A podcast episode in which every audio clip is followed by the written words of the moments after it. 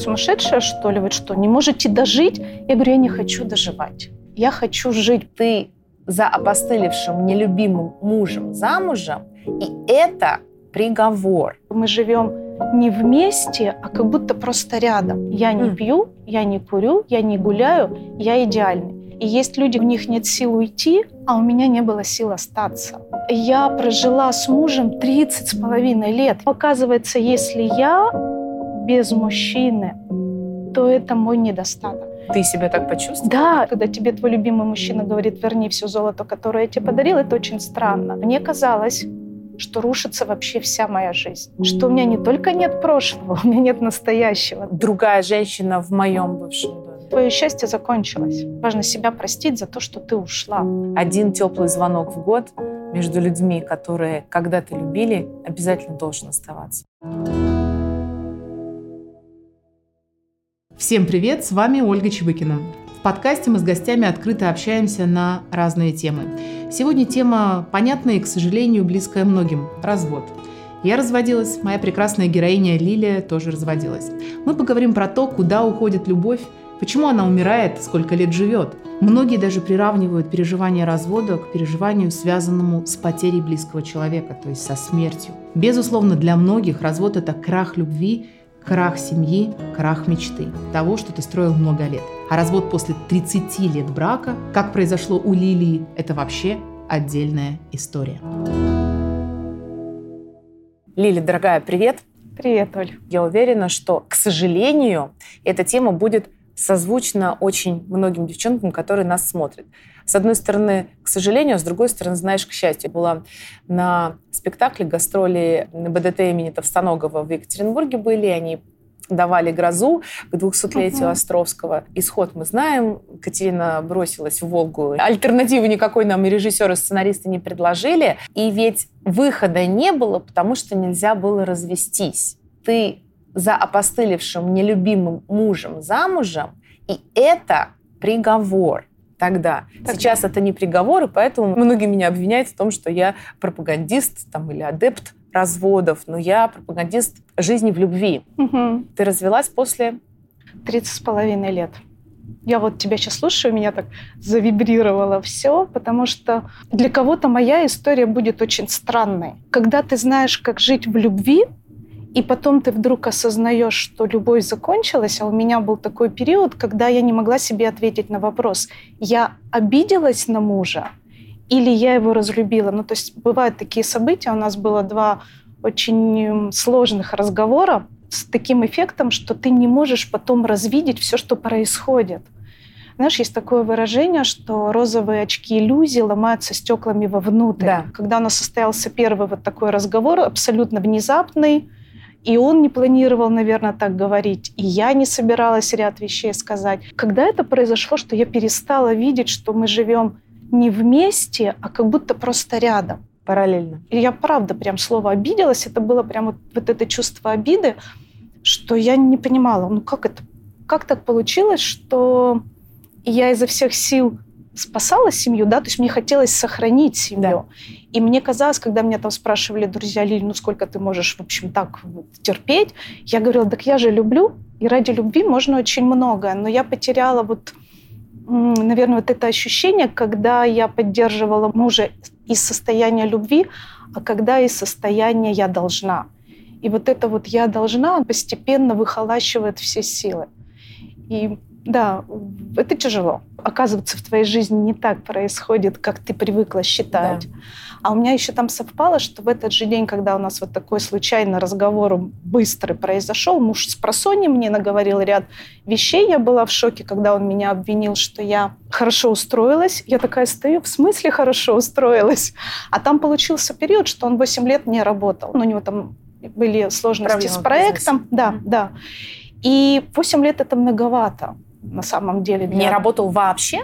Практически, да. То есть первый там, года два-три он работал один-два месяца, а потом, когда он ушел в тему банкротства, и как-то он так потихонечку, сам не заметил, как он принял ситуацию, что не все позиции достойны его, потому Да. что это когда ты Ну, опытный предприниматель, человек, статусный, да, конечно. статусный, тебе там 49 лет, у него свои бизнесы, уходить куда-то в найм, это безумно сложно. Да. Я изо всех сил старалась в этой теме поддерживать. А у нас в семье всегда принято было, что мы вместе всегда работаем.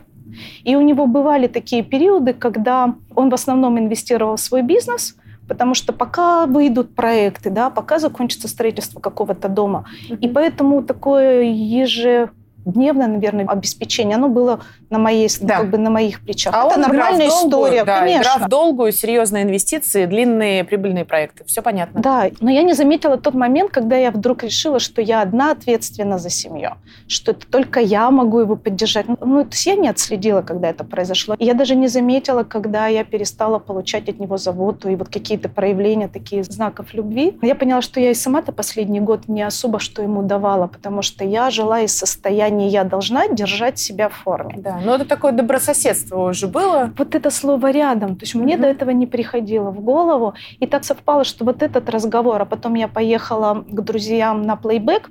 Она приехала из Москвы, он приехал из Израиля. Такая пара, которая за время пандемии, они еще умудрились пожениться.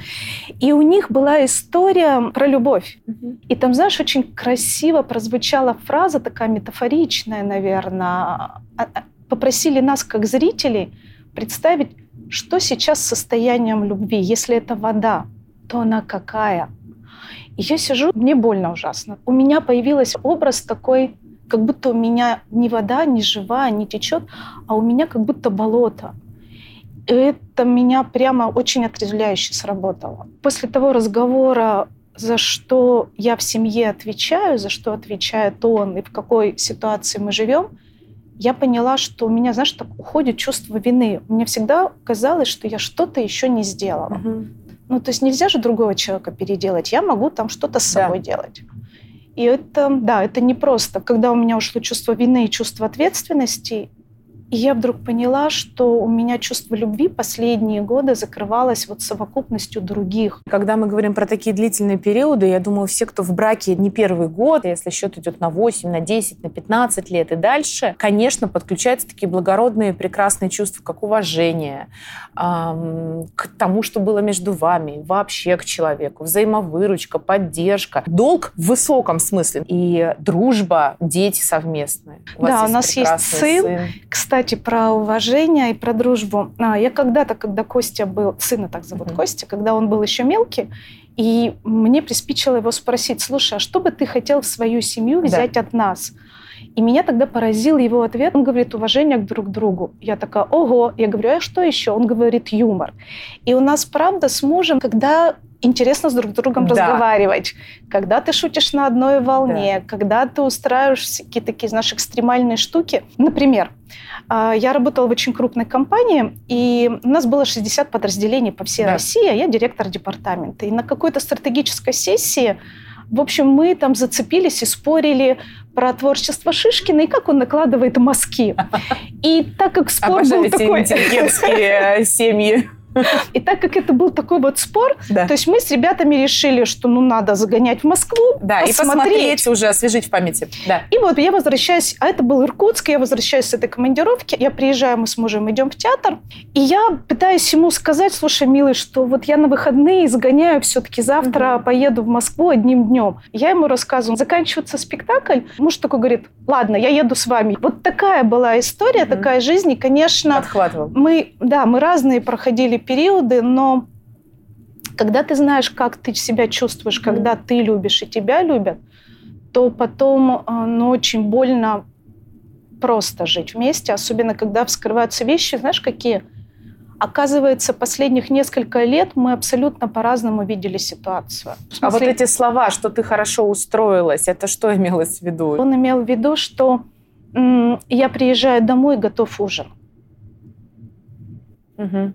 Все. Последние года, если я уезжаю утром, он спит, а я уезжала рано, Да. часов там полседьмого утра, приезжала часов там ну, в районе 9-10, то в какой-то момент, а раз он всегда дома, я перестаю готовить, но это странно, если я много То есть ты и работаешь, и готовишь, а он и не работает, и не Вот, готовит. и он стал готовить, и поэтому ужин всегда был Да. за ним. Когда мы совмещали вот эти наши картинки, что Да. значит хорошо устроилась, и когда я наконец-то себе позволила сказать, что, ты знаешь, мне хочется, чтобы у меня был мужчина-муж. Я не хочу быть матерью, ты мне не брат. Ты- То есть я впервые за 8 лет Мгм. Смогла это сказать, но я это сказала, потому что меня вот это состояние шока было. Да, то есть он А этого- спровоцировал эту беседу. А до этого, Оля, что я только не делала для того, чтобы позволить себе принять таким, как он есть, меняться самой, чтобы что-то, как бы, чтобы он вспомнил, какое. Лиля, ну 8 лет – это очень долго. Вначале все шло от любви и с поддержки, Да. потому что,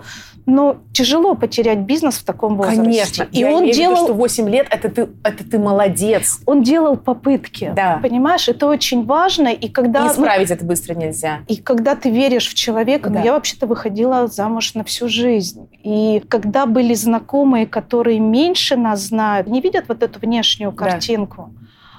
И они говорят, в смысле, ты сумасшедшая, что ли? Вы что, не можете дожить? Я говорю, я не хочу доживать. Я хочу жить, потому что если ему перестало быть интересным куда-то выходить, куда-то ездить, а мне-то хочется. Там, знаешь, как была история. Началась пандемия, а у меня это еще совпало с тем, что я заканчивала проект, я возглавляла фонд стартап-проектов молодежных, и там требовалась моя включенность про защиту границ. Я никогда в жизни Ага. не проходила эту историю. Мне не хватало силы на работу и на семью. Естественно, я перестала быть очень милой. Я все больше так потихонечку стала замечать часть вещей, которых мне видеть не хотелось. Но я решила, что это потом, это потом. Но в тот момент мне самой нужна была очень сильная поддержка. Вот не вот эти разборки, а поддержка. И я там что-то много работала на тему, где мои личные границы. И такая думаю, странно, на работе есть границы, здесь нет.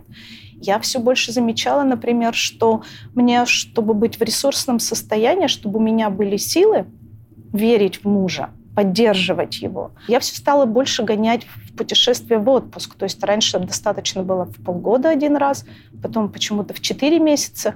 И осенью, за пару месяцев до наших вот таких двух серьезных разговоров, я обнаружила, что мне уже двух месяцев не хватает, и мне надо куда-то опять погнать, Извне где-то черпать. побыть там естественной, приехать и вот, да. И как ресурсная женщина продолжать дальше нести ту ответственность, которую ты на себя взяла. Я бы, наверное, еще и больше выдержала, если бы а, он не лег на диван последних три года, потому что это не про депрессию, это было его решение. То есть лет много, ну что, старость наступает. И мы вот здесь начали расходиться. Вы ровесники? Нет, у меня старше на три года. Ну, все равно это не принципиально, Ну, так это скажем. Да, примерно тебе одинаково. 56. Да. Мне великолепно 56. выглядишь. Мы часто поднимаем тему а, возраста, она не является табуированной в нашем проекте. Это же нормально, то, что я озвучила цифру? Я не стесняюсь. да. Единственное, говорю, мне раньше на 15 лет давали младше, сейчас на 12. Как так? Что произошло, да? Да. Но вот по поводу возраста наступила когда пандемия, Да. и получилось, что мы вот в этом двухэтажном доме с красивым участком земли мы оказались только вдвоем. И притворяться, что все хорошо, смысла нет. Да. Вот это вот ощущение, я стала себе задавать вопрос, а как изменился муж, как изменилась я, и вообще я с кем живу, с тем, э, с кого я любила когда-то и не заметила изменения. То есть мы как будто бы, знаешь, за последние года мы стали меняться, но мы, видимо, изменений друг друга не замечали. Да. Наверное, мы дома, работы нет, сбежать некуда на работу, в путешествия нет. И я понимаю, что мне внутри прямо плохо, то есть мне холодно. Мне не хочется быть просто рядом. Я помню, что я такая в мае, ковыряясь в земле, я очень люблю цветы. Мгм. То есть у нас большой участок был, был, Был. был, да. Я сижу такая, ковыряюсь и думаю, черт, у меня есть один из проектов, когда я работаю с людьми, он называется профессиональная навигация для взрослых, когда люди задают себе вопрос, они полностью реализовались в своей существующей профессии, а Да. могут ли они еще что-то? И вот этот вот есть некоторый страх неуспеха заходить куда-то. И я думаю, я же им задаю прекрасный вопрос всегда. Я спрашиваю их, ребята, сколько вы лет собираетесь жить? А тут Да. задала я вопрос себе. А сколько лет активной жизни у меня еще есть? Я такая сижу и думаю, ну лет, ну лет 15 наверное, есть. И я себе задаю вопрос, а хочу ли я так жить, как я жила последних 2-3 года, и, судя по всему, ну, наши картинки очень сильно не совпадают. Плюс мне прям больно. И я поняла, что я так не хочу. Я говорю мужу, что ты знаешь, я хочу разобраться. Я- мне не здесь живется. разобраться. Я хочу разобраться. Я уезжаю из дома, я арендую квартиру, я поживу отдельно, потому что находиться здесь вместе плохо. Я, которая всегда улыбаюсь, да, я заметила, что у меня такая физиономия страдания идет. И это так тяжело. Я утром встаю, силы есть, к вечеру нифига нет. Мы с ним на этих разных двух этажах живем. Ну, как бы ненормально. То есть пропали шутки общие, Вообще разговоры, кино, обсуждение книг Шишкина. Вообще его ничего. И, ну, еще видишь, когда человек с утра до вечера, до ночи смотрит телевизор, и если там еще включен Ну, Соловьев, например, Да. и, конечно, все меняется. А я при этом продолжаю там жить достаточно активно, иногда и в выходные работаю, потому что там инвестиционные проекты, Мгм. они проходят в выходные. То есть мы стали прям вот очень сильно отдаляться, и даже туда, куда я его звала, ему уже не хотелось. Там у него свои были причины. И плюс каждые выходные у нас друзья. Ну, раз мы живем за городом, Да. там 50 километров, то друзья на выходные приезжают, баня, весело, все хорошо. А неделя вот такая. Только когда кто-то есть извне, тогда эта конструкция хоть сколько-то работает. работала, а когда случилась пандемия, и мне некуда сбежать, и я начала видеть, что... Вычли других людей. Да. Знаешь, есть такое теме всяких зависимостей, да, Мгм. есть история про то, что если ты начинаешь на ком-то фиксироваться, Да. то ты попадаешь в некоторую зависимость. И тогда ты зависишь от того, что человек, как он меняется, какое у него настроение. Если же наоборот кто-то зависит от тебя, то тебе становится душно. И вот, видимо, я когда-то вот этого не заметила, он не заметил. Ну, то есть мы стали развиваться по-разному, или кто-то перестал развиваться. В общем, я уехала, вот просто уехала разобраться. Первое и единственное, что может сделать любимый человек, вне зависимости от того, мужчина или женщина, если у одного крах или серьезные проблемы в бизнесе, в проектах, то, конечно, он подхватывает. Тут даже речи не идет. Это, естественно, как дышать. Но потом вот этот момент, а сколько я должна его поддерживать? Это этапы разные, периоды разные, но вы как зашли в эту ситуацию, не проговорив, то есть ты подхватила, так она на 8 лет и затянулась. Там ведь есть еще две коварных штуки. Внутри наверняка есть у меня там синдром спасателя, безусловно, да, потому что иначе бы эта ситуация не Да. развивалась. Потом там же есть история, он же все понимает. Зачем это говорить? Конечно. И более того, он старался. Просто вот этот период, когда он перестал хотеть И стараться. И стараться. И я думала, не, надо его воодушевить, надо придать силы. Но вопрос, у него есть своя ответственность за свою жизнь и за нашу семью. Да. Я вот это вот куда-то дела, да. Мгм. Я вообще очень много сделала открытий, когда ушла от Мгм. мужа, чтобы побыть одной и Подумать. разобраться, потому что если это обида, ну, мне надо работать с обидой, ему со своими какими-то чувствами. А если я разлюбила, я такой человек, что ну, я не могу работать, если мне не нравится. Я не могу находиться в отношениях, если я не люблю или мне люди неприятны. Зачем? И потом я обнаружила, что, оказывается, когда я накапливала потихонечку такую вот злость, злость, гнев, Мгм. то, что красиво говорят психологи, агрессия, а раз у меня одно образование там, было одно из психологических, то я профдеформирована слегка, да. И я, оказывается, внутри семьи я, я ничего не делала для того, чтобы проговорить мое напряжение. То есть я не позволяла себе злиться, потому что у меня когда-то в априори там мама в свое время внесла хорошую лепту. Она тут ни при чем, просто это естественное. Она тогда сказала о том, что не надо создавать проблемы Да. людям, не надо плакать. В общем, ты должна быть всегда в хорошем настроении. Потому что если ты кому-то создаешь проблемы, то люди от тебя отказываются. Я даже не заметила этой конструкции, Мгм. что она сработала в этот раз. А потом, раз я решила, что я должна воодушевлять, и пока, видимо, мне хватало там взаимности от него, плюс я сама такая самозаряжающая Да. батарейка, Собственного вот, энтузиазма, ну, видимо, в какой-то момент я начала сдуваться, но я этого не заметила. И все равно, если я внутри напряжена и зла, и даже если я эти упреки не говорила, это же наверняка чувствуется. Ты уехала от мужа на квартиру и больше не вернулась. Да, но я уехала разбираться. При этом я осознала, что, ну, в общем-то, надо возвращать отношения жена-муж, а не брат-сестра, не мама-ребенок, А да. он тебя, прости, останавливал, удивился этому? Это же нельзя не понимать. Нельзя не заметить, что вы живете на разных этажах. Вот, кстати, очень часто люди там разводятся, что кто-то плохой. Да нет, он хороший человек, я прекрасный человек, он меня не ограничен. И тут же он мне также сказал, «А, ты точно решила? Я говорю, да. Он говорит, ну, раз ты уезжаешь, ты мне вон там погладь вещи на ближайшую неделю. И я стою, я такая думаю, охренеть, от тебя сейчас уходит жена, ты Да. просишь погладить С вещи. 30 лет вы жили. Я вместе. такая стою, глажу, думаю, а я-то почему глажу? Я заканчиваю гладить, и ему говорю, слушай, ну вот я тебе там на, Да. на пару-тройку дней погладила, остальное сам. И у меня вот эта вот история Мгм. про обиду, он не останавливал.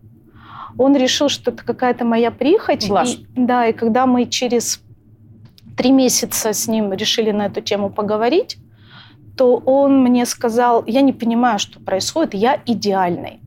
Я не М. пью, я не курю, я не гуляю, я идеальный.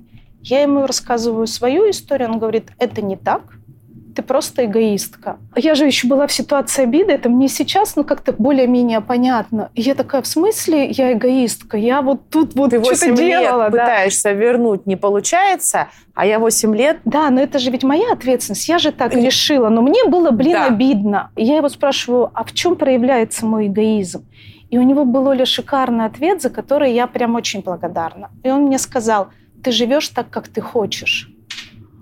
Я говорю, слушай, а ты почему не живешь так? Так как он ничего не делал, чтобы меня вернуть, он, знаешь, он был обижен.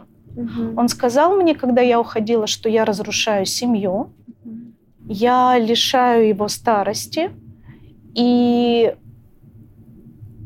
это очень близко к предательству. И я вот с этим ощущением, что я разрушаю семью, и предаешь вашу да, я вот 30-летнюю прямо с ним жизнь. очень работала внутри, потому что есть люди, которые у них нет сил уйти, а у меня не было сил остаться, остаться и так жить. Но у меня было ощущение, что я разрушаюсь. Я даже а, в запретный ковидный период вот этот вот сгоняла на одну расстановку. И когда в момент расстановки, когда ты не из разума, да, а из телесного Да. состояния, и там получилось, что мы посмотрели, если я остаюсь, я умираю.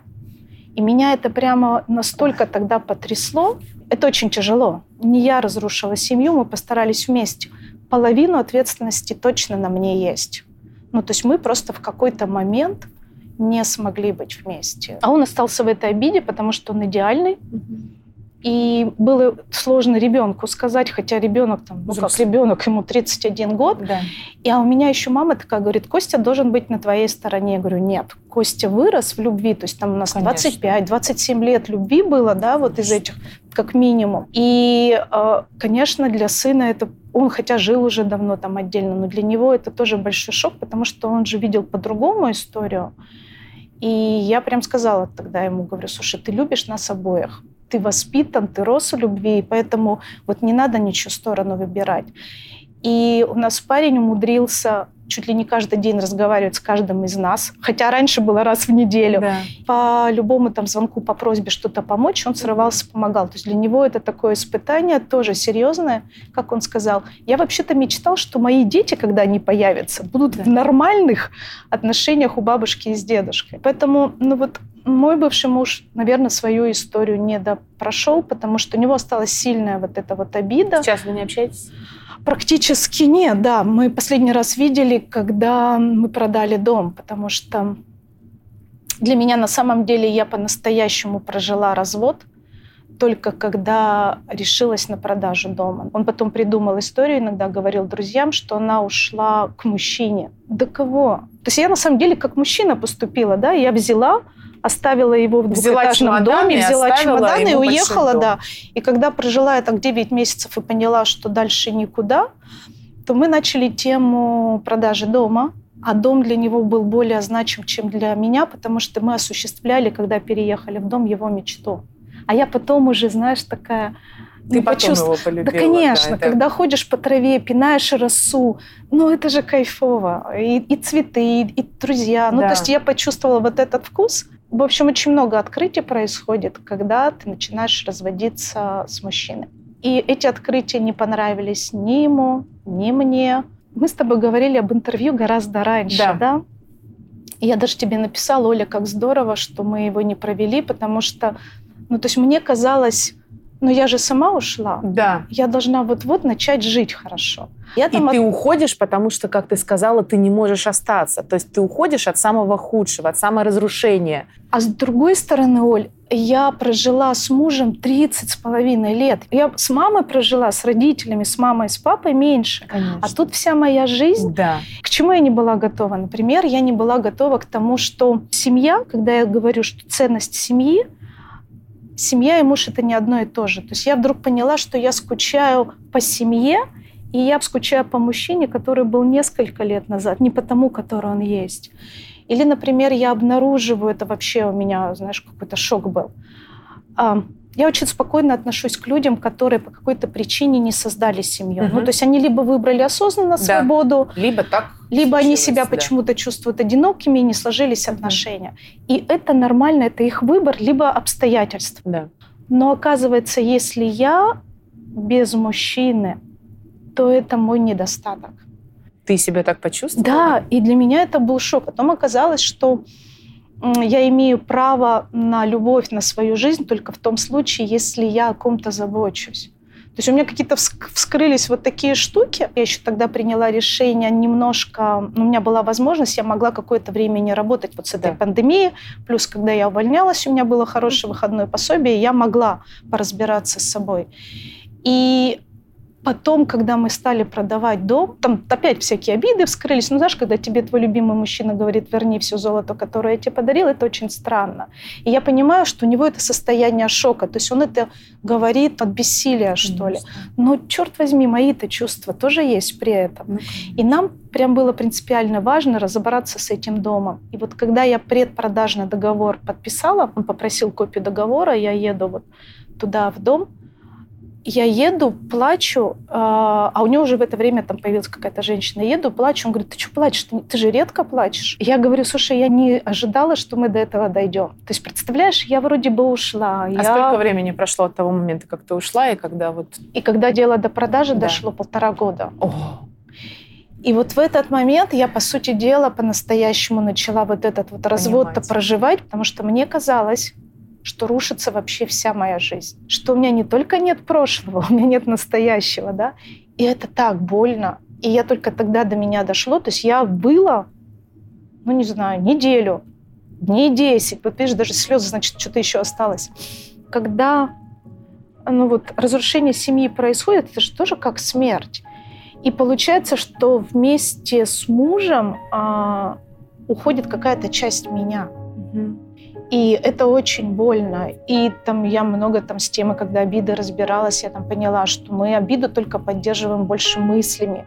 Ну, то есть если обиду не подпитывать мыслями, то она, конечно, уходит. Это вопрос всегда, кто за что отвечает, кто готов взять ответственность. И я в какой-то момент, например, поняла, что кроме меня самой прожить развод мне никто не поможет. Это моя ответственность, это мои чувства. Когда я себя потом ловила на мыслях, а вот он, Вопрос-то он может делать что угодно. Он не виноват, что он разлюбил, или он не виноват, что он видит свою жизнь по-другому. А ты вообще уверена, что он разлюбил тебя на тот момент, когда ты уходила? Ну, когда я уходила, он мне говорил, что за глупости, я тебя люблю. Ну, это, знаешь, как на автомате. Ну да, да. Но когда мы затеяли тему дележки дома, он сказал, да, я тебя уже не люблю. И плюс у него там появилась уже женщина, иногда оставалась ночевать. Для меня это было удивительно. Хотела оставить дом ему, чтобы он выплатил половину стоимости.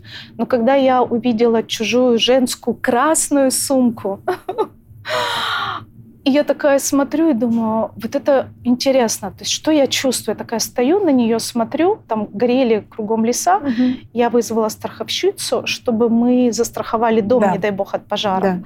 А его не было дома. Я захожу, вижу эту красную сумку, я на нее такая смотрю и думаю, прикольно, чувства ревности почему-то нет. Но у меня врубилось чувство собственности за дом. Мгм. Я думаю, вот это да. Не что это его женщина, а что другая женщина в моем бывшем доме. Да, и она либо будет пользоваться тем уютом, который создан с любовью, либо она все переделает. И в этот момент я понимаю, что что я себе там напридумала историю, что я возьму деньги, зайду в ипотеку, куплю себе квартиру. Да нет, дом надо продавать, потому что меня это прямо будет сильно... Разделить, и каждый делает, что хочет. Да. Но, в общем, недостаточно смелости уйти, да, вот эта смелость как бы жить дальше. Я еще в тот момент поняла, что я, оказывается, уходила в том числе для того, чтобы потом вернуться. Я просто тогда не осознавала. Конечно. А когда ты продаешь дом, тебе стало понятно, что вот Всё. этот якорь, теперь точно все. Все, и вот это вот все, что твое счастье закончилось. И у меня как раз там начало болеть колено. Я не заметила в момент продажи дома, как я слишком стала отчаянно заниматься танго аргентинским, а я еще там готовилась к чемпионату России. Ну, то есть я всегда себя перепроверяла. Я одержима или я просто хочу остаться живой? Ну, потому что тело, важно, чтобы тело жило. Да. И я вот, когда начался разговор про продажу дома, я не заметила, как я стала одержимой. Я себя стала нагружать. Ну, держать внешним каркасом, Да и плюс там можно что-то конечно, да. контролировать, понимаешь? Да. Глупая, конечно, мысль. Но черт его знает, что там с нами происходит, когда мы не сильно адекватны. И у меня начало болеть колено, я начала себя догружать больше. Получается, что мы продаем дом, практически сразу же покупаем квартиры. Я переезжаю в новую квартиру, и я такая говорю себе, это что, значит все? Теперь я должна и могу жить, как я хочу, и у меня рвутся мениски. И я вообще через шесть дней не могу встать на ноги. То есть я потом не сильно дееспособна была почти 4 месяца. То есть можно говорить с точки зрения психосоматики, типа неготовности идти вперед, дальше двигаться, может быть. А может быть, это история про то, что я настолько рационализировала, что я ну, не чувствовала сигналов тела, да, потому да. что оно болело уже там недели три. Но я решила пойти с друзьями в поход на 18 километров. Ну, знаешь, как в, да нет, нормально, как в спорте. Что-то болит, надо дозагрузить. Да. Я поняла, что тут же еще важно себя простить за то, что ты ушла. Я задавала себе вопрос, окей, если я не чувствую любви, могу ли остаться жить как с другом? И поняла, что нет, потому что вот этих наших несколько разговоров, они показали, что мы не доверяем друг другу вот с точки зрения чувств. Холодно, очень холодно. А больно, там, сожалею ли я, что у меня нет семьи, которая там, могла бы да, случиться Да. на всю оставшуюся жизнь. Да, конечно, я сожалею. Но в любом случае точно надо находиться вместе, когда хорошо. Ну, да в моем случае, когда любишь. Сколько сейчас времени уже с вашего развода прошло? Три года. Вот, ну, последний раз мы виделись полтора года, то, что я тебе говорила, да. Момент продажи дома и, и покупки квартир, он до сих пор считает, что он идеальный, я эгоистка. Слушай, ну вот в этой интерпретации я рада быть эгоисткой, если я живу так, как я хочу. А я, кстати, забавно, я даже когда ушла от мужа, я первое время все равно такая прислушивалась. Помнишь, как в этом «Сбежавшая невеста»? Да, да, фильм? да. То есть у меня не до такой степени, я знаю, какую яичницу Да, да, люблю. когда ей сказали, это, боже мой, это, это любил твой первый, это второй, это, а, А ты-то какие яйца А я любишь?» себе задавала вопрос, а я-то на самом деле как Да. хочу? Не как мы хотим жить, Да. а как я хочу. Или почему я что-то себе разрешаю, а что-то нет. И я вспомнила пример. Мне одна подруга говорила о том, что она обнаружила себя, когда она ушла от мужа, что она открывает холодильник, а там какие-то продукты, которые она не ест, но она по привычке покупает. Например, когда я стала снова готовить еду для себя одной, это прям хороший знак. Ну, то есть мне хотелось и вкусно, и красиво. Да. А до этого я могла просто заехать в магазин, что-то купить, потому что не хотелось. Понять и вспомнить. Не мы, вот это Да. вот слияние, да, а я. И, конечно, все равно, Оля, сейчас также периодически там бывают моменты, когда я прямо чувствую себя, я свободна, ну, это кайфово. И бывает там, типа 8 марта такие дни, да, когда, блин, а может быть, я одинока, а может быть, правда, у меня все лучшие года позади. Вот такие вот качки, они, конечно, иногда происходят. Я очень благодарна тебе за откровенность, за то, что ты так делишься своим этим переживанием. И этот процесс, он все равно еще длится, получается. Конечно. Знаешь, э, у меня подруги, когда я говорила, ну сколько можно, когда со мной будет все нормально. Одна из подруг мне сказала, ты по-настоящему закончишь проживать развод только в том случае, когда ты примешь версию, что ты можешь остаться навсегда одна. То есть я когда уходила от мужа, я вообще не думала про то, останусь я Да. одна, не одна, потому что у меня Какие была там другие другая мужчины, конечно. Вы Потом, когда прошло там года полтора, и мне говорят, так давай зарегистрируйся где-то. Я говорю, мне пока не про это, потому что пока я чувствую, что у меня где-то есть дыра, ну, то есть я не хочу другим человеком закрывать свою дыру. Ну и вообще, если я сама себе не очень в этот момент нравлюсь, а я же что еще сделала? Слабой быть нельзя. А я же очень много там, в определенных кругах известная Мгм. персона. да. Я просто закрылась. Ну, то есть я не хотела выглядеть слабой. И где-то меня это спасло, а где-то я, mm-hmm. пожалуй, сильно ушла в тень. А, знаешь, еще какая интересная штука произошла. Вот есть разница между тем, что знать, как ты знаешь, и как ты проживаешь. Да. Я особенно после травмы колена, там очень долго я восстанавливалась, при этом я решила, что мне надо восстановиться самой, без операции. А я там сейчас продолжаю танцевать, там даже на турнирах выступать в определенных специальных наколенниках.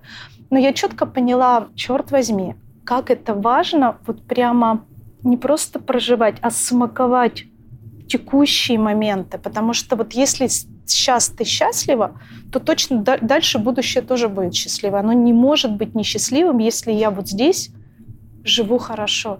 И я прямо для себя последний год вот этот вот термин «смаковать жизнь с любовью», я прям ее как не просто как девиз, а знаешь, как вот такой как ориентир. Забавно, но этому тоже приходится учиться. При том, что ты человек очень опытный в бизнесе, ты управленец с гигантским стажем, ты грандиозные проекты делала, реализовывала от начала до конца, ты умеешь и в долгую, ты умеешь и в экстремальных условиях. То есть, казалось бы, да, такие навыки, которые ну, не могут позволить тебе быть неадекватной. Неадекватной, да. Неадекватной не найтись, как среагировать. Угу. Но лично это совсем другое. И возвращаясь к тезису твоих мудрых подруг, я абсолютно согласна, хотя это звучит очень жестоко. Ты примешь до конца все, что произошло с тобой, если для тебя будет нормальной мысль, что, может быть, других мужчин, другой семьи и другой любви у тебя уже не будет. И мне кажется, что я ух, на этом этапе выздоровления, потому что у меня там не вибрируют да. какие-то штуки. Я наоборот думаю, о боже мой, я никому ничего не должна, нет никаких обязательств. И, кстати, к этому тоже очень привыкаешь. Я, честно говоря, никогда не делала усилий, чтобы понравиться мужчинам. Ну, то есть они вокруг всегда были. Да. И потом вообще с мужчинами гораздо интереснее разговаривать, Абсолютно, потому что можно конечно. говорить про разное, да. можно говорить про бизнес, про жизнь. Ну, то есть когда ты не, не находишься в отношениях э, интимных, то это вообще шикарно. Конечно. И у меня много таких друзей, и у меня бывший муж тоже очень спокойно реагировал. То есть ну, это нормально, если я с кем-то ужинаю или обедаю. Да, да, потому что есть доверие. Угу. Вот, это нормальная история. И вот другой мудрой подруге, она там с психологом выкарабкивалась из этой истории, ей психолог сказал... Тоже разводилась? Угу, ну, а я там ездила куда-то с ней ее поддержать угу. в путешествие, чтобы вот первый угу. период. Психолог ей сказала, пожалуйста, вот сейчас возьми и запиши причины, по которым ты ушла. Потому что пройдет время, вот это вот сотрется. Да ты это забудешь, ты будешь помнить то хорошее, что ты потеряла, потому что вот это ощущение Конечно. развод, это же в том числе и потеря чего-то, с этим вот тоже не просто смириться. Девчонка та записала у меня подруга, она говорит, это правда помогает. Когда у меня были моменты а, там, позвонить, вернуться, угу. я открывала и такая, для меня это важно, важно, выдыхает. Если тебя попросить сформировать такой список, почему ты ушла что ты в него напишешь? И я перестала чувствовать себя любимой и перестала сама эту любовь давать. Это первое. Я перестала верить да, в мужчину, а тем более уже и в себя. Да. Второе. Мы не заметили, как за последних ну не за 8, наверное, за последних 5 лет сами изменились. И мы как будто бы не были вместе, мы были рядом. Я имею в виду, что ты по привычке живешь со своим представлением. Да. И когда ты заново смотришь на человека, который называется твой муж, ты сама изменилась, ты же эти изменения в себе Конечно. тоже не замечаешь. Да. То есть если спросить его, он тоже много что найдет. И когда ты задаешь себе вопрос, а это точно тот человек, с которым я хочу быть вместе, что нас сейчас вместе держит? Потому что предыдущий клей, он уже как-то не срабатывает. Безусловно, безумно важно там, что скажут другие. Мы все равно живем вот в этой конструкции. Но черт возьми, я-то живу свою жизнь. Кто думать про других? И третье, я прям поняла, что я много что еще хочу. Это не значит, что я активно прям сейчас живу да. по списку. Я прям научилась замедляться и нифига не делать. Это тоже открытие для меня. Я поняла, что я хочу продолжать жить живой. Ну, то есть я не хочу скатываться в тему пенсии или медленно двигаться в сторону кладбища. Как жить там в семье, я знаю. Как жить по-другому, я сейчас как раз, знаешь, такой, у меня период открытия таких. Ну, то есть мы не выдержали, наверное, вместе вот этого испытания изменения времени. Или мы не смогли как-то наши вот эти чувства семьи, любви, нежности, заботы во что-то в другое превратить, чтобы нам захотелось быть вместе. Но вот это большой вопрос. Можно ли это переплавить? И ты вот правильно же говорила в интервью. То есть ты даже была теоретически согласна. Окей, нет любви, мы разлюбили. И вопрос, который ты озвучила. А смогу ли я, если нет любви, на уважении, на доверии, на поддержке, на дружбе?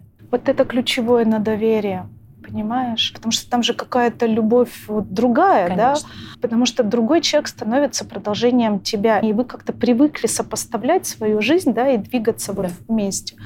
И тогда становится важно очень доверие. А вот эта твоя патриархальная идея, которая тебя саму удивила, что она внутри тебя есть, что ты вроде как без служения мужчине и вообще без мужчины, ну как будто бы неполноценно. Это очень странно. У меня родной отец, которого я не помню, я не знаю, угу. а он иранец.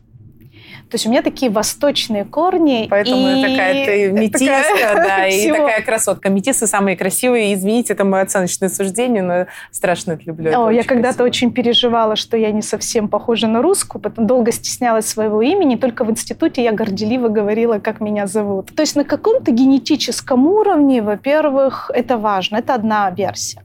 Вторая... Именно в восточной культуре, когда женщина служит мужчине. Вторая... Папа иранец, эти гены нельзя вычесть. Возможно, это. Может быть, потому что у меня, ну, там была долгая история, и я с родным отцом, с мамой меня должны были увезти в Иран, и там, слава богу, не срослось, она не уехала. Она очень хотела выйти замуж. То есть мне было около двух лет, мама меня привезла к своим родителям, а там еще восемь братьев и сестер ее. И я до школы жила с бабушкой, с дедушкой на постоянку. Мама снова там вернулась к отцу. Восемь месяцев я ее не знала. Потом она вернулась ко мне. Я ее не признавала, потому что, ну, когда маленький ребенок, восемь mm-hmm. месяцев это много. Конечно. До школы я жила у бабушки с дедушкой, а мама приезжала на выходные, потому что она в городе работала. Там, в общем, нельзя было каждый день сложно мотаться. Может быть, это культ семьи, например, да, или там тот разговор, который очень был важный со стороны мамы. А я для себя как ребенок в 9 лет приняла кучу решений. И она, наконец, была готова выйти замуж за моего отчима. Прекрасный человек. Просто я так рада, что он у меня появился в жизни, потому что только благодаря ему я стала много читать. То есть не только спорт, да. не только художественная гимнастика, а тьма чтения. Только благодаря ему мы очень о многом говорили. Угу. Это прям очень важно. Может быть, вот эта вот мечта мамы, да, быть всегда замужем, потому что она воспитана в деревне, угу. она должна быть при муже. Я не знаю, откуда вот эта конструкция сложилась, но семья это правда ценно. Но благо я смогла как-то перейти в тему, что свобода — это тоже большая ценность, и это не мой недостаток. Если у меня случится и будет мужчина, с которым нам будет вместе хорошо, классно. Но от того, что нет рядом мужчины, я не становлюсь какой-то ущербной, что ли. Это прям очень такая серьезная проработка, наверное, можно это слово сказать, но это, это удивительно. Я к этим вещам не была готова. И в какой-то момент, например, ты понимаешь, черт возьми, я взрослая девочка, я уже могу жить, как я хочу, а не как там кто-то осуждает, или там как часть друзей э, перестают быть друзьями, или ты задаешь Разделились себе... друзья, да, на твоих и на его? Не сильно, потому что это друзья были наши, я им сразу сказала, слушайте, вы как ездили, ездите, потому что вы и мои, и его друзья. Но у меня была одна близкая подруга, которая перестала быть подругой, стала просто знакомой, потому что когда она в тихушку скрывает меня, они ездили, а мне не говорили, mm-hmm. ну, то есть как бы специально скрывали. Они не обязаны были говорить, да. но скрывать не надо. И я себе задала вопрос, зачем? И когда я об этом узнала и решила с ней поговорить, это тоже для меня смелость, знаешь, угу. говорить то, что мне не нравится в близких друзьях, потому да, что ну, конечно. это больно. И она говорит, ну, если ты мне запретишь, я ему скажу, что ты запретил, и мы ездить не будем. Я говорю, в смысле я запрещу? Ну, ты же взрослый человек. Ты, черт возьми, бизнес-консультант. И я в какой-то момент поняла, это правда дружба или это что-то другое. Ну, то есть ранимость очень высоченная. И, к сожалению, в этот момент требовательность внутренняя к друзьям тоже повышается. Угу. Это как следствие. Ты договорила ту мысль про в 9 лет разговор важный с мамой? Это когда она готовилась к замужеству? Она готовилась к замужеству. Они уже жили год или полтора вместе. Ну, то есть в нашей маленькой комнате у нас коммуналка была. А у нас уже с ним хорошие сложились отношения. Но я его называла по имени-отчеству. Да. Она, разговаривая со мной, она мне рассказала, как якобы не любил меня мой родной отец. Для меня это был шок. И чтобы я называла и этого смотри, мужчину... Он тебя любит. Да, и чтобы я этого мужчину сразу начала называть папа. И я помню, что я тогда приняла два очень важных решения.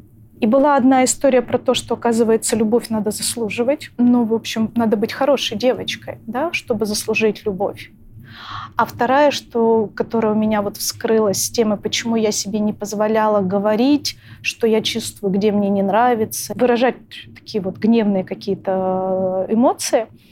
Оказывается, я просто не должна создавать проблемы для других людей, что чтобы, чтобы не остаться одной. То есть вот эти вот штуки, конструкции, они сработали. Это не значит, что там мама виновата. Ей было там 30 с небольшим лет. Как Но дети, она старалась как могла, она так понимала благо. Конечно. Да, и, да. А мы как дети, знаешь, продолжаем говорить, вот родители сделали то, да им лет тогда было мало, но мы да. все равно какие-то решения вот такие вот принимаем. И для меня это было удивление, что вот это аукнулось. Не надо плакать, надо быть хорошей девочкой. У меня в дневнике перестали быть записи, что типа я поведение uh-huh. неут, а оценки хорошие. Я стала попримернее себя вести. Ну, то есть там вот такая была история. Ты маму послушалась? Ну да, потому что я не могла помешать э, счастью мамы. Угу. Тем более она там привела пример, что когда я плакала, меня отец родной выставлял за дверь. Ну, то есть какие-то такие штуки на холодный воздух. Ну, в общем, какие-то Но ты этого истории. не помнишь? Нет, мне было тогда два года я не помню этой истории. Я помню прекрасно, что там дедушка с бабушкой, я их всю жизнь называла папой и мамой. Ну, потому что когда меня привезли, и вокруг моей тети и дяди э, называют папа и мама, то маленький ребенок тоже значит, называет папа, папа и мама. Поэтому, с одной стороны, несмотря на то, что я единственный ребенок. А, у мамы и у них с моим отчимом, с моим отцом не было больше детей, я не чувствовала себя ну, дочкой да. в единственном лице, потому что дед был без одной ноги после войны, угу. такая рава детей. Там впахивали все, и я в том числе. То есть неважно, сколько мне лет. Да, ты ну, всегда в большой семье. То есть либо я червяков собираю, привычка трудиться и да. привычка находиться да, в заботе. Ну и вообще работать на общий результат. Это то, что ты в семье и делала. Да, это очень важно. И в семье все друг друга поддерживают. Это интервью, я тебе безмерно благодарна, очень сильно отличается по тональности от многих интервью, когда девчонки рассказывают про свой развод. И это, как правило, победоносные такие истории, что вот я развелась, и, значит, и только вперед, и вот живи своей жизнью. Мы с тобой говорим про то же самое, но совершенно в другом тоне, потому что ни одна из моих героинь не обладала таким опытом, когда развод после 30. И это был всего в моей жизни второй мужчина, в которого я влюбилась. Обалдеть. ну, то есть это вторая моя любовь. Ну, первая вообще, получается, юношеская такая. Студенческая. Студенческая Она такая хорошая, глубокая. Я дождалась его из армии, мы подали заявление в ЗАГС. То есть он, придя из армии, почувствовал, что он может меня потерять. Да. Знаешь, как бывает. А, я, например, пришла на первый курс института, я выглядела ребенком. Да и вдруг к концу института я наконец-то выгляжу более взрослой да. и выглядела как первокурсница. Пока он парень был у меня в армии, у меня вокруг очень много да. внимания, прямо жутко какое внимание. И в том числе был вот этот мужчина, который стал моим мужем, но у него было замужество. Я считала, что безопасный мужчина. А, брак. Был. У него он в браке, да, поэтому там не могло быть ничего. И я иногда разрешала себе там с ним сходить в театр, потому что это глупость, наивность, да. Я считала, что женатый мужчина для меня безопасен. Смешно, конечно. А у него хватало ума а... Не форсировать, чтобы ты продолжала в этой иллюзии и пребывать. потом, я же девчонка, а он на три года старше. Да. В тот период это большая разница. Конечно. Ты студентка, а он уже женатый человек, молодой да. специалист. Там. А я же помню, как я любила того парня, которого отправила да. в армию. Мы подали когда заявление в ЗАГС.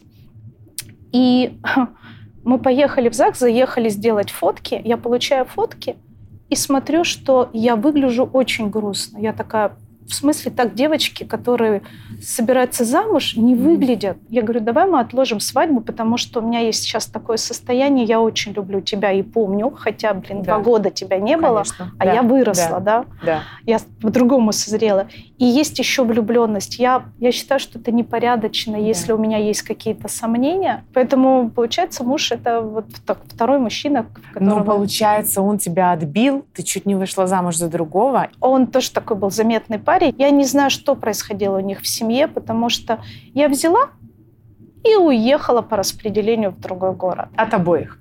Да. Хулиганка. А до этого у него как-то складывалась у моего бывшего мужа так семья, что, видимо, там закончилась его семья. И я помню прекрасно разговор с его старшим братом. И тот сказал, ну, Лиля, ты же понимаешь, что он только развелся, и не надо его торопить. Да. Я говорю, Андрей, я не собираюсь замуж. Вообще? Я говорю, я вообще-то через два месяца уезжаю по распределению, и у него там своя жизнь, я со своей разбираюсь. Да, он временем взял, и у нас, правда, там какая-то влюбленность такая. Ну, я думаю, прям настоящее чувство, иначе бы мы столько лет не были Конечно. вместе. А как в итоге он приехал за тобой туда или да. да, он сначала поездил в выходные, это было недалеко, Омск, ну да. что там, ночь на поезде, но потом он сказал, все, хватит. В любом случае, любви без доверия недостаточно нет смысла переделывать другого. Просто ты так смотришь, о, мы можем вместе. Вот это вот его зона, и вот туда не заходи, потому что там больно. Да. В мою зону, то есть если бы мне устраивал, не дай бог, сцены ревности, то, возможно, брак закончился бы раньше. А ревность, она появилась чуть-чуть побольше. И надо сказать спасибо соцсетям. Когда он лег на диван, вот эти последних 2-3 года, когда он видит эти картинки, ты улыбающаяся в окружении других людей, в том числе И у него мужчин. вот эта вот включалась штука. Ревность. Да, и он мне даже один раз сказал, что я перестаю тебе доверять. Не факт, что ты работаешь. Я такая, в смысле? Изменяешь, ходишь, что ли, ему? А, ну, потому что там очень много ну, да. сияющего лица, а да. я приезжаю чуть другая, да, уже. И я помню как раз, когда я только ну, уехала, и никто не знал, что я уехала, и только через три месяца его родственники узнали. А они тоже мы в соцсетях подписаны uh-huh. друг на друга. И мне приходит сообщение, Лиля, а почему ты везде улыбаешься и ведешь себя так, как будто в твоей жизни ничего не произошло? Подождите, я в театр ходила всегда, в путешествия ездила всегда жизнь интересна, и кому нужно видеть кислую физиономию. Я рада, что интервью состоялось позже, чем мы планировали, и совершенно очевидно, ты достаточно свободно а, про все вещи говоришь, но а, неминуемо, знаешь, происходит у любого интервьюера, ты начинаешь соотносить это с собой. И все-таки 30 лет, вот это надо мной давлеет. То есть я знаю, Тяжело. что такое развод после 9 или 8 лет брака, условно, да. Но 30 лет, и вот это ощущение, так нельзя говорить, и это неправда, но как будто бы все зря. Ну, то есть большая часть твоей сознательной жизни, ты что-то, что-то делала, но это не получилось как будто бы. Хотя на самом же деле получилось, есть и сын, и была любовь, и какая чудесная семейная история. Помнишь, я говорила, что некоторые наши знакомые мне сказали, сказали, вы что, не могли дожить? Да. Вот это очень важно. Не дожить, а прямо жить. Это одна история. А вторая, ты права, очень сложно преломить. Да. Блин, а там было много всего хорошего. И, ну, это тоже моя жизнь ну, как бы она никуда не делась. Да. Я поэтому сегодня такая, потому что там было хорошо. Потому что он сделал тоже многое для того, чтобы нам было хорошо.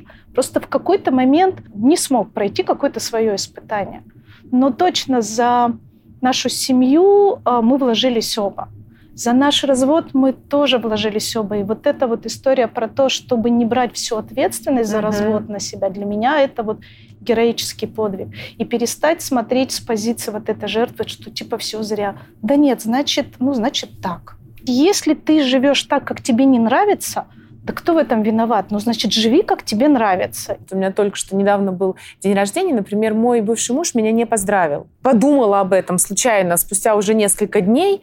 Но я подумала все-таки, как это странно. Столько лет вы были друг другу очень близки, очень много всего было. Мы в любви родили... Самые родные люди. Конечно, мы в любви родили ребенка. И сколько вот этой общей истории. Он для меня всегда останется близким человеком. Что бы ни было, это нельзя вычесть. И мне так странно, думаю, ну, может быть, забыл. Я могу ему позвонить, мы в нормальных отношениях, мы периодически общаемся. Но вот не поздравил, и меня это не укололо, меня это все-таки удивляет. И когда ты говоришь, вот, я не могу себе представить, ведь не было предательства. Ты его не разорила, он тебя не банкротил. И когда вы были 30 лет близки, это совершенно точно была любовь. По полтора Оля, года не видеться, ну, не жить, общаться. жить там, где холодно, Ни в и коем жить случае. вместе, это ну как бы это невыносимо. Может быть, для кого-то это приемлемо. Это же моя история. Конечно. Но, кстати, про поздравления. Он тоже не поздравил меня с днем рождения. То есть я позвонила, его поздравила, Да. а он написал, у нас есть с друзьями общий чат, он просто там написал в общем чате «Лиля, с днем рождения». И я такая, в смысле? Ну, то есть, ну, это вот вопрос, кто как хочет жить дальше. Да. И если бы меня спросили, какой ввести закон, который люди должны были бы выполнять, не потому что это закон, а чтобы он просто был закон мироздания, я бы, наверное, сказала, что один теплый звонок в год между людьми, которые когда-то любили, обязательно должен оставаться. Много не надо. Я не претендую на новую жизнь своего бывшего мужа, он не претендует на Мгм. мою. Но вот это какое-то безмерное уважение и благодарность. Один теплый звонок в год. Лилечка, я напоследок, можно бесконечно про это говорить, и чувствуется, какую глубокую душевную работу ты проделала, и я уверена, что это будет очень полезно многим девчонкам. Глупейший вопрос, но про то, как пережить, чтобы было чуть-чуть полегче. Ну, наверное, вот этот очень очевидный и простой вопрос, что я хочу? Как я хочу жить? Где я сейчас, как мне? Хорошо мне или плохо? Что сейчас в моей жизни? Как я хочу, чтобы было? Какие я шаги могу туда сделать? Я как-то услышала такую прекрасную мысль о том, что сил должно хватать только на один шаг. Класс. Вот, то есть ты сделал вот этот шаг, и в этом месте тебе снова нужны силы только на следующий шаг. Ну вот, вот так вот потихоньку, Здорово. потому что когда у тебя все рушится, то там очень много сомнений, и там еще нет сил. Еще, наверное, одну штуку, которую мне в свое время не сказали, хотя это очень очевидно. Часто говорят, что когда вы находитесь в стрессе, надо какие-нибудь релакс-процедуры, да, Да. какое-нибудь расслабление. Нет. Если ты находишься в стрессе, у тебя там собрано много злости, невыраженных каких-то эмоций, ты должен сначала сделать нечто, чтобы вот эту злость скинуть. Мгм. Релакс бессмысленен, но то есть мышцы надо еще сначала подсильнее поднапрячь, да, и поэтому нужна какая-то такая активность, которая тебе позволит вот там кому-то проораться, кому-то физическую нагрузку. Что ты сделала? А я танцевала много, Мгм. Но я себе не дала долго соприкоснуться с телом. Мгм. Потому я и свалилась. То есть Да. я с собой, с телом разбиралась, когда вот уже была в такой так, в бездвижном состоянии. Ну, то есть я Да. такая, ого. Мне казалось, я уже испытание прошла. А Вот, и оказалось, я, да, я разбиралась там с тем, что хорошо бы научиться слышать себя. Еще одна вещь для сильных девочек, наверное. Надо разрешить себе говорить о том, что тебе больно, и просить помощи. Это очень сложно. Оказывается, говорить о том, что тебе больно, это очень смело. Есть ли кто-то и вообще может ли кто-то извне поддержать в такой ситуации? Или все равно есть период, и мы сейчас не будем обнадеживать девчонок и скажем, есть период, когда ты с этой болью одна, и это только твое, и никакая подружка на телефоне, и никакая подружка в путешествии, или за бокалом вина, или мама на груди, у которой ты рыдаешь, они не помогут. Знаешь, есть такое, я для себя открыла там, когда ушла, такого писателя, и он же аргентинский психотерапевт Хорхе Букай. Мгм. И он как-то написал в какой-то из книг там свою фразу о том, что единственный человек, который с вами будет на всю жизнь, это вы сами. Ну, то есть это такая естественная штука. Да. И получается, что нет, ты проживаешь это сам. И вот эта фраза про то, что мы приходим одни, и мы уходим одни, и на самом деле всю самую страшную боль мы проживаем тоже одни. Ничего другого, к сожалению, тут нельзя сказать. Ну, Там, знаешь, если вспомнить еще про коучинг, да, уж так, то там же есть такой очень важный принцип, который мы периодически Мгм. то напоминаем себе, то забываем. что на самом деле человек живет так, как он на самом деле хочет. И можно кучу говорить причин, да. почему ты находишься, ну, глубинные. Если у тебя какие-то страхи, или ты живешь в каком-то мире ограничений, которых ты не видишь, но если бы тебя это не устраивало, ты бы встала, и по-другому бы складывалась история. Дорогие слушатели моего подкаста, я, Ольга Чебыкина, всегда рада вашему присутствию. Подписывайтесь на мой аккаунт. Здесь и с обычными людьми, и с медийными персонами мы обсуждаем самые интересные темы. Если вам ближе видеоформат, подписывайтесь на мои YouTube-каналы. Вы их можете легко найти в поиске. Это канал «Женщины», «Не принято обсуждать» и канал «Ключи любви к себе». Там вас ждет много интересных выпусков. Ну что ж, услышимся на следующей неделе. Пока!